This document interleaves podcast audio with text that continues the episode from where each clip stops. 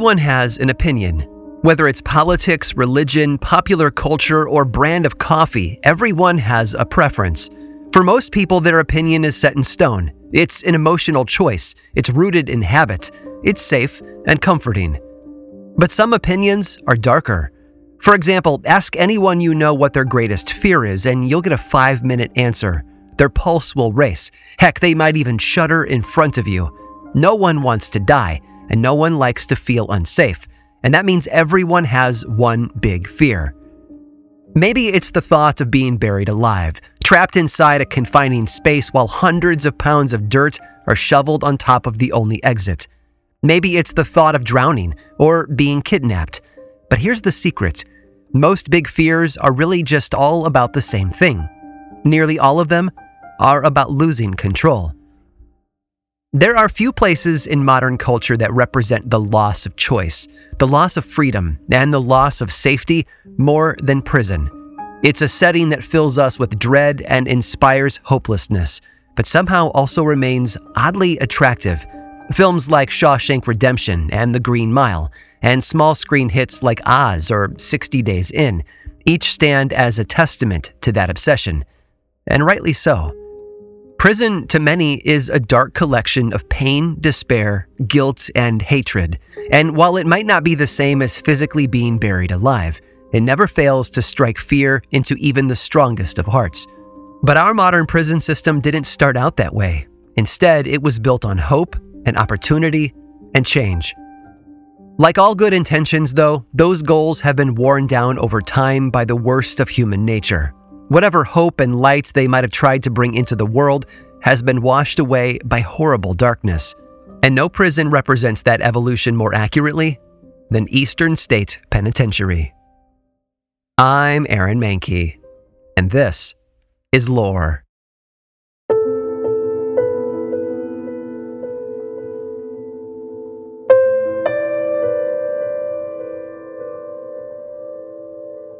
The idea of prison has been around since the dawn of written language. Early legal codes, dating back as far as 4,000 years ago, listed punishment for illegal behavior. Back then, it was all about retaliation for wrongdoing, but imprisonment was right on the horizon. The ancient Greeks dabbled with the notion of captivity. In Athens, the prison there was known as the Desmoterion, which meant the place of chains. You get the idea, I'm sure. It was the Romans, though, who took the concept of prison and turned it into an art form, and trust me, they pulled no punches. The Romans built prisons in the worst places imaginable. If it was unpleasant or nasty, it was perfect for holding criminals. They used basements, abandoned stone quarries, and even metal cages. The infamous Mamertine prison in ancient Rome was literally built into the city's sewer system. Prisoners ate and slept among piles of wet, rancid human waste. With the advent of the castle in Europe, captivity moved inside the fortress, becoming an extension of the crown. It was a display of power, in a sense. In order to encourage people to obey and respect the ruler of the land, they were taught to fear the power those rulers wielded. But even then, prison was only a sort of purgatory, a waiting room for the final verdict. It was rarely the end itself. Prison for centuries was where criminals would await their trial, and in that way, it was oftentimes the most pleasant bit of the process. After their sentence was handed down, the punishment was intensely harsh. Painful whipping, physical mutilation, branding with hot irons, and even public execution were all waiting for them outside the walls of their cell. But all of that changed in the 18th century. The Age of Enlightenment brought with it a new focus on rational thought, which led to public outcry against violent punishment. Instead, people called for a new type of prison, one that would inspire moral reform and help criminals become better people. It sounded good on paper, and so many countries got behind the idea. The British Parliament passed the Penitentiary Act in 1779, introducing the concept of state prisons. Prison populations in England had multiplied following the loss of the Northern American colonies, filling up quickly with traitors and rebels. It's ironic when you think about it our own Declaration of Independence led to an increase of captivity and imprisonment back home across the Atlantic. One of the strongest voices for prison reform in the newly formed United States of America was, of all people, Benjamin Franklin.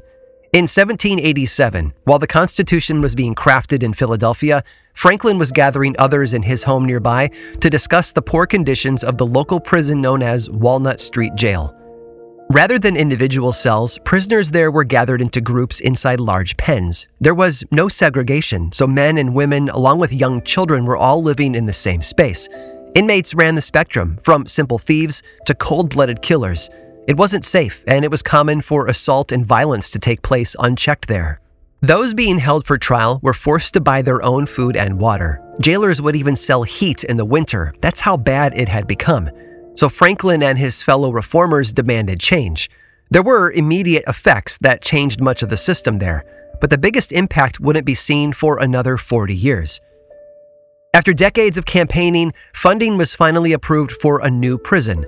But this building will have a different sort of name. Today, when we hear the word penitentiary, we think of it as a generic term for a prison. But in the early 1800s, it carried a specific meaning. The root of the word is penitent, which means to be repentant, to seek change. And that's the attitude that this new prison was meant to embody a building full of inmates who were no longer awaiting a violent end to their lives, but instead were improving themselves. On the outside, Eastern State was designed to look like a Gothic castle intimidating, imposing, and impenetrable. One look at the exterior, and most people would throw away their life of crime. At least, that was the theory. Inside, though, it was different. When inmate number one entered the building on October 25th of 1829, he was ushered into a state-of-the-art facility. Criminals were housed in private cells with shower baths and toilets. Central heating pipes ran throughout the building and into each cell, keeping the inmates warm in the winter. The original cell blocks even included skylights. And this was a huge change. President Andrew Jackson, sitting in his office in the White House at the time, didn't even have those luxuries. But the lack of modern amenities was offset by the freedom he enjoyed, which is more than we can say for the inmates at Eastern State. And it was only downhill from there.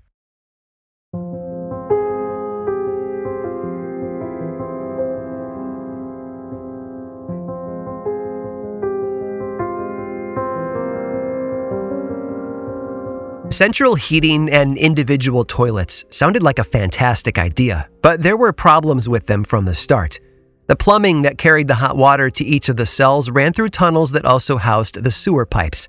As you can imagine, applying heat on a 24 7 basis to pipes that carried human waste is never a good idea. Because of this, the first few cell blocks that were constructed suffered from some offensive odors. Early doorways in the building were tiny, requiring inmates to stoop low to pass through. And those doors didn't even open up into the hall inside the building. Instead, the cell doors opened outward into tiny courtyards, where each prisoner was encouraged to be active, to garden, or even to meditate quietly. Separating each courtyard was a 10 foot tall wall meant to discourage communication between the prisoners. All of this complexity was designed to create an atmosphere of isolation. The toilet system was built the way it was because the prison staff needed to be able to remotely flush the toilets twice a week, rather than give the inmates control over that. Flushing, you see, could be used as a method of communication. And for those rare moments when a prisoner was being moved through a cell block and could possibly be seen by other inmates, they did so with a cloth bag over their head. Walking in on their first day, being moved from one block to another, even going out into their private yard. Each prisoner wore a cloth bag, sometimes with eye holes cut into it, to engender a deep feeling of isolation. And for a while, it worked. True to the stereotypes that we've come to expect from prison movies over the years, Eastern State Penitentiary was no stranger to attempted breakouts. This became possible in part because of changes to the layout and the flow of the prison itself. Doors were enlarged, access to the internal hallways was opened up, and overcrowding put more than one inmate in each cell. The first escape attempt was by inmate number 94, William Hamilton. He climbed out of a window in the warden's office but was caught a short time later. In 1927, William Bishey, an inmate of 15 years, escaped with a friend. They managed to push a guard off one of the towers and then scale down the side before making a run for freedom. Bishey was actually pretty bold. He stayed on the run for seven years and eventually got a job in Syracuse, New York. What was that job, you might ask? he worked as a crossing guard for the police department. Like I said, the man had guts. The most famous prison break, though, was Willie Sutton. He was probably the second most famous inmate in Eastern State Penitentiary's entire history. I'll get to number one in a bit, but Willie, he was a sort of criminal celebrity. He'd been a bank robber before his time in Eastern State. They called him the Babe Ruth of bank robbing, Slick Willie, the gentleman bandit. But of course, he got caught, didn't he? He checked into Eastern State in 1934. During his 11 year stay there, he tried escaping five times, but it was his last attempt that was an affair to remember. Sutton, along with 11 other men, dug a tunnel 12 feet down from cell 68, and then another 100 feet straight out to breach the wall. They removed the dirt from their excavations just like the Shawshank Redemption showed us, hiding it in their pockets and then dropping it in the yard. The tunnels had ventilation and support beams. It was a production like none other. It took them months, but on April 3rd of 1945, all 12 men slipped into the tunnel and crawled to freedom. Some of the men actually evaded the authorities for a couple of months. Slick Willie, though, was caught within three minutes. And there's a joke in there somewhere, I think. Over the century and a half that Eastern State Penitentiary was in operation, more than 100 prisoners managed to break out. Only one of them managed to never be recaptured. And I think we get it. People want to escape prison. It happens all over the world. Certainly, there are prisons with higher escape numbers, even here in the US. But why the rush to leave? Eastern State, it turns out, was originally designed to house a maximum of 300 criminals. But that was in the 1830s, and society was changing.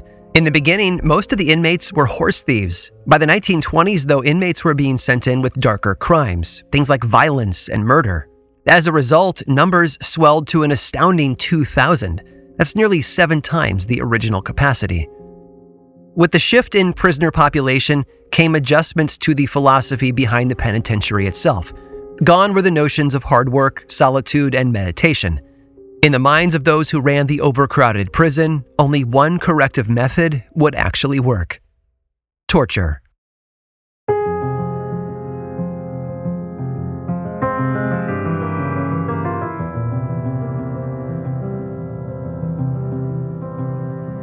Aside from the straitjacket, which was used often as a way of containing unruly prisoners, one of the more frightening methods of punishment was a seat called affectionately the mad chair.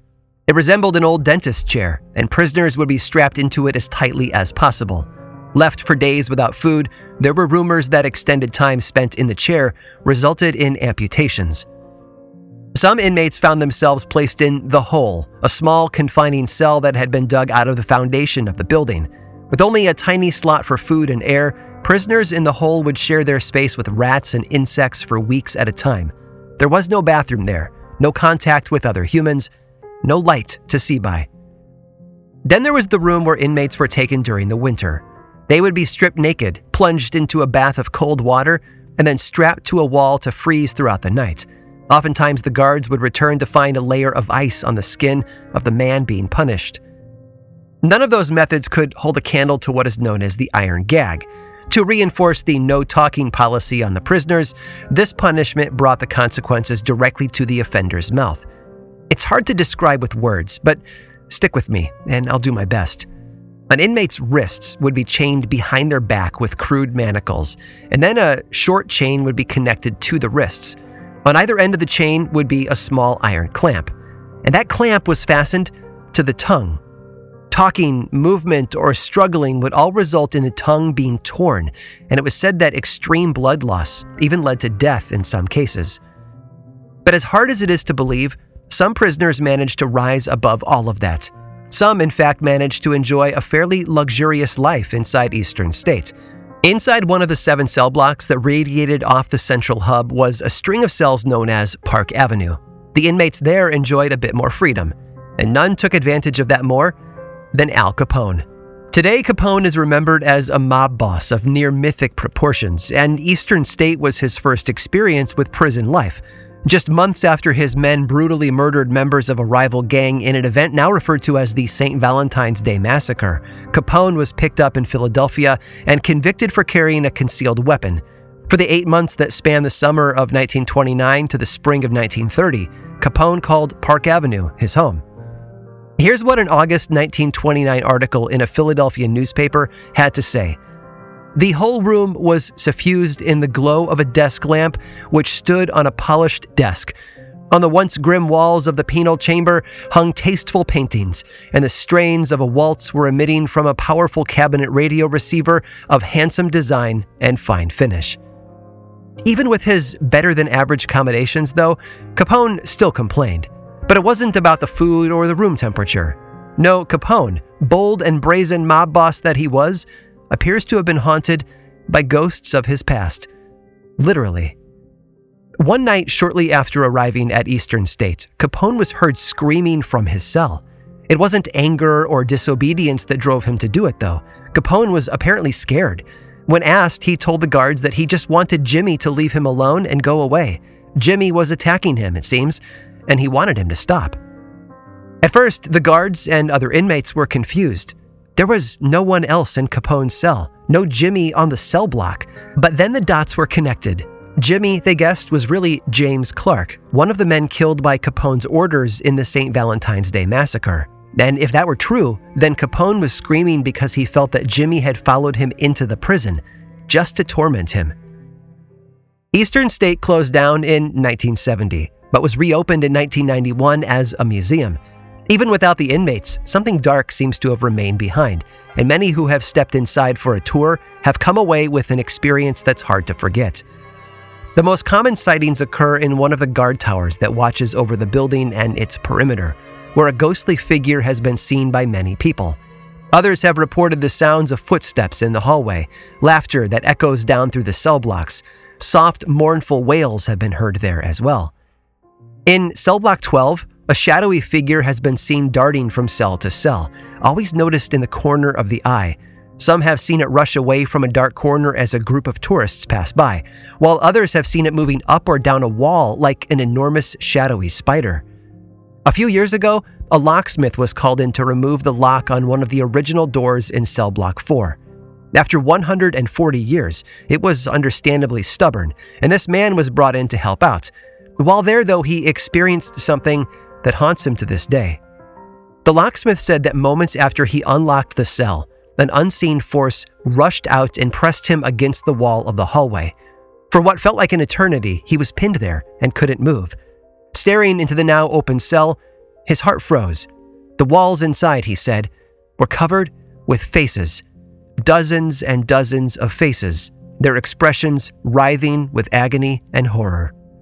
Once free, the locksmith left, referring to the prison as a giant haunted house, and he never returned.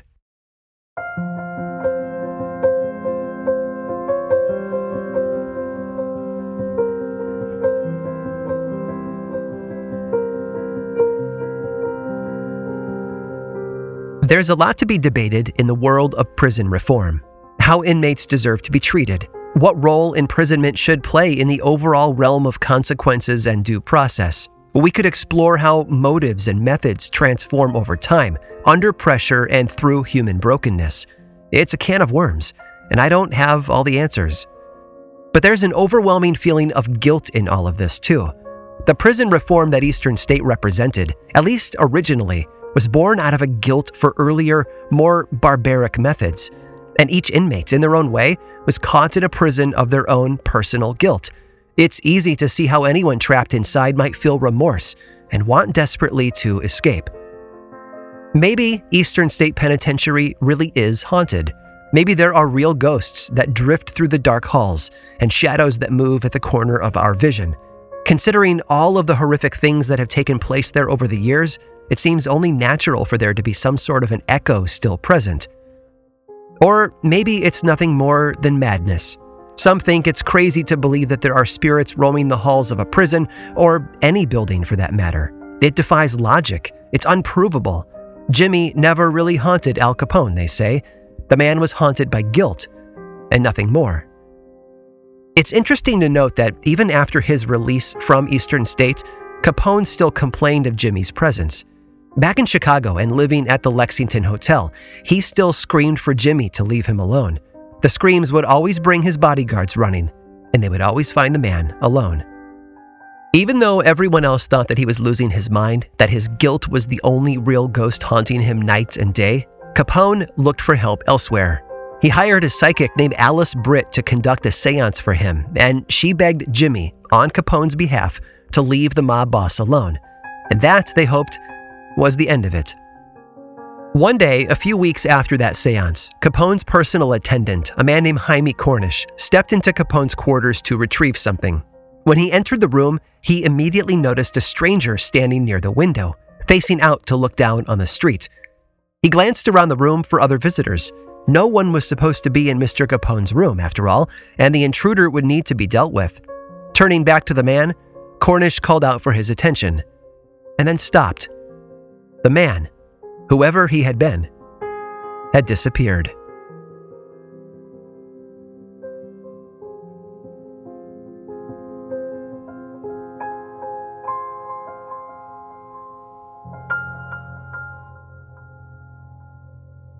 As I mentioned earlier, cultures throughout history have demonstrated a lot of skill in building prisons that no one wanted to go inside. And as a result, that human craving for independence has led many prisoners to try breaking free.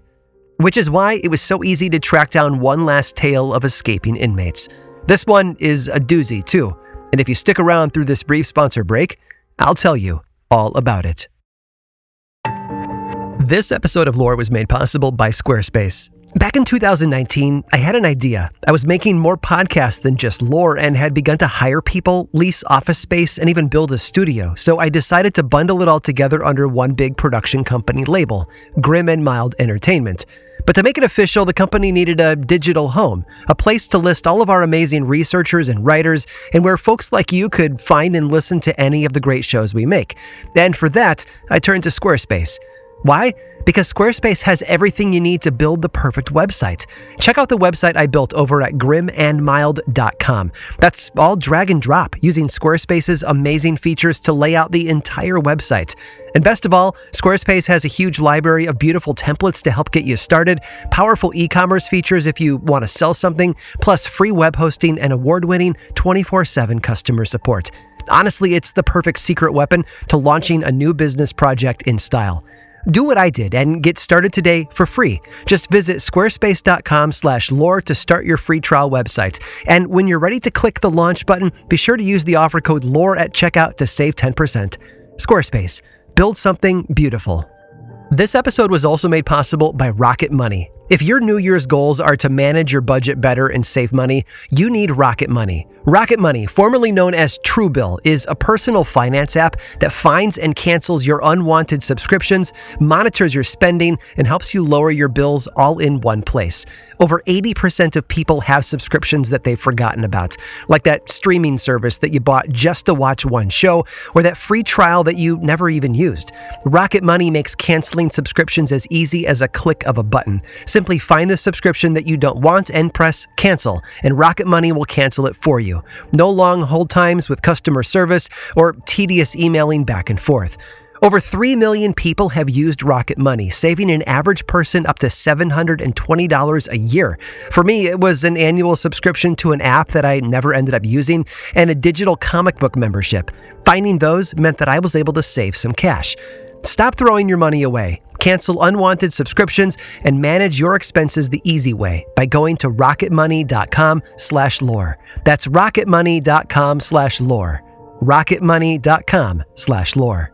And finally, this episode was made possible by my good friends over at Stamps. A new year doesn't mean the end of the holiday rush. Right now is a great time to set yourself up for a year of success by saving money and being more efficient. And folks, I love being efficient. With stamps.com, you can print your own postage right from your home or office within minutes of signing up and never stress about finding the fastest and cheapest shipping solutions. Stamps.com does it for you automatically. For more than 20 years, Stamps.com has been indispensable for over 1 million businesses. Get access to the USPS and UPS services you need to run your business right from your computer, anytime, day or night. No lines, no traffic, no waiting. Start the new year by saving serious money on mailing and shipping. Get started with stamps.com today. Sign up with promo code LORE for a special offer that includes a four week trial plus free postage and a digital scale. No long term commitments or contracts. Just go to stamps.com, click the microphone at the top of the page, and enter the code LORE. That's stamps.com, offer code LORE.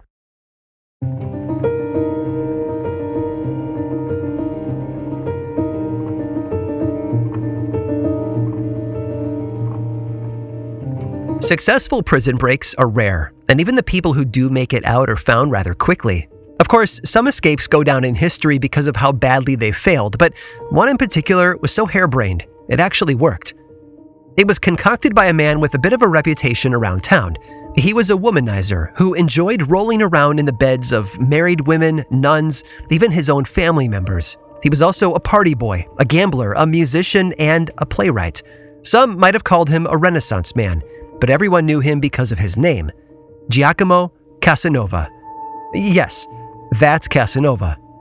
Of course, because of his uncouth and immoral lifestyle, the church had its eye on him. In fact, officials had a room picked out just for him in Piombi prison, a set of seven cells on the top floor of the Doge's palace in Venice. Piombi translates to the leads, meant for the lead slabs covering the prison's roof. But Piombi wasn't meant for everyone. To find yourself in such a place meant that you had gotten on someone else's bad side. Prisoners first had to be accused using special boxes called bocche de leone, or the lion's mouths. They were ornate letter boxes made to look like the faces of lions or humans and embedded in government buildings all over the city. Citizens were encouraged to write out any legal grievances that they held against their neighbors and slip the complaints into the box's gaping maw, in some cases, all it took was one accusation to land them in Piombi. The complaints were then taken to the Council of Ten, a Venetian governing body that decided whether or not to act on them. Those who were found guilty were often members of a community with higher social standing, as well as defrocked priests. But even though the prison was inside the palace, on the top floor no less, that didn't mean that people lived inside the lap of luxury. The lead slabs on the roof let in the cold in the winter and collected heat in the summer, making the flea infested cells unbearable in extreme weather. The ceilings were also so low, some of the prisoners couldn't stand upright. In 1756, Giacomo Casanova got a close look at the facilities when he found himself in the jaws of the lion's mouth and the frigid embrace of Piombi's walls. He was viewed as an affront to the church and had to be stopped, and so he was thrown in jail without so much as an explanation why. But such a resourceful man as he could not be confined for long. One day, Casanova was allowed into the garret next to his cell while his was being cleaned. He stumbled upon an iron rod, possibly a door bolt, and a shard of marble. He snuck both objects back into his cell and used the marble to sharpen the point of the rod, which he used to bore a hole in the floor. Unfortunately, his attempted escape was foiled when the guards came and moved him to a larger, nicer cell elsewhere. And of course, the giant hole in his old cell was discovered in the process, so Casanova was searched daily for the tool that he had used to make it. The guards never found it, though. He had hid it in the seat of his chair in his new cell, but because he was always being watched, he couldn't dig anymore. Sometime later, Casanova befriended Marino Balbi, a fallen friar living in the cell above his. Balbi had been imprisoned for fathering three children with three different young women and baptizing them all as his own. He and Casanova were both educated men who happened to have small libraries in their cells. The guards allowed them to exchange books every now and then, which gave Casanova the opportunity to recruit the accomplice for his next escape. He started including short notes in the backs of the books that he lent to Balbi. In order for the plan to work, though, Balbi had to bore two holes in his own cell, one in the floor for Casanova to climb up through, and another in the wall that would lead the men to freedom. Casanova smuggled the pike to Balbi by hiding it inside a Bible. The blade was too long, poking out through the edge of the book, so he covered it with a plate of buttered macaroni. He told the guards that it was a gift of thanks for the books that Balbi had lent him. Casanova believed that the guards would be too busy trying not to spill the butter to check the Bible for contraband. And he was right. He then instructed Balbi to cover his walls with posters of the saints and begin boring through behind them. Suddenly, days before they were about to escape, Casanova was hit with another curveball a new cellmate named Soradaci. And Soradaci was both a Christian and a snitch. To keep him on his side, however, Casanova made up a grand story about a prophetic dream he had had. In it, the Virgin Mary had told him that one of her angels would take the form of a man who would come down from heaven, it said, to break open the roof of your prison and set you free within five or six days.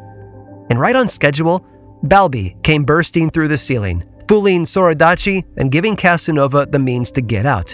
In modern terms, they Shawshanked their way across the steep, slippery lead tiles and shibbied down to a window using ropes made of bed sheets. Once inside the tower level of the palace, they changed out of their prison attire and into some fancier threads. To the guards, they looked like visiting politicians who had accidentally been locked within the palace, and so they were set free. They fled via gondola, after which Casanova escaped to Paris, where he went right back to his old ways. Thirty years after his daring escape, Giacomo Casanova wrote a memoir all about how he'd done it and it's probably safe to assume that he was even more popular with the ladies because of it.